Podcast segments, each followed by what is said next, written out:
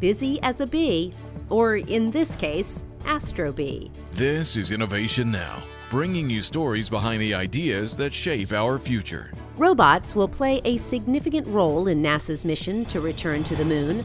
Astrobee, a free flying robot system sent to the International Space Station, will test how robots might assist crew or perform caretaking duties on spacecraft. The system includes three robots Honey, Queen, and Bumble, as well as a docking station for recharging. The bees are propelled by electric fans. They can fly and navigate autonomously using their built in software and six cameras, or they can be managed through their microphone ears by astronauts nearby or on the ground. Humming as they go, but softly to comply with noise limits on the space station, the Astrobees can take environmental readings or perform inventory.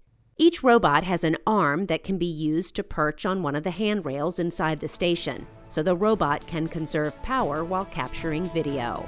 And while the Astrobees are buzzing around, astronauts will have more time to explore as only humans can.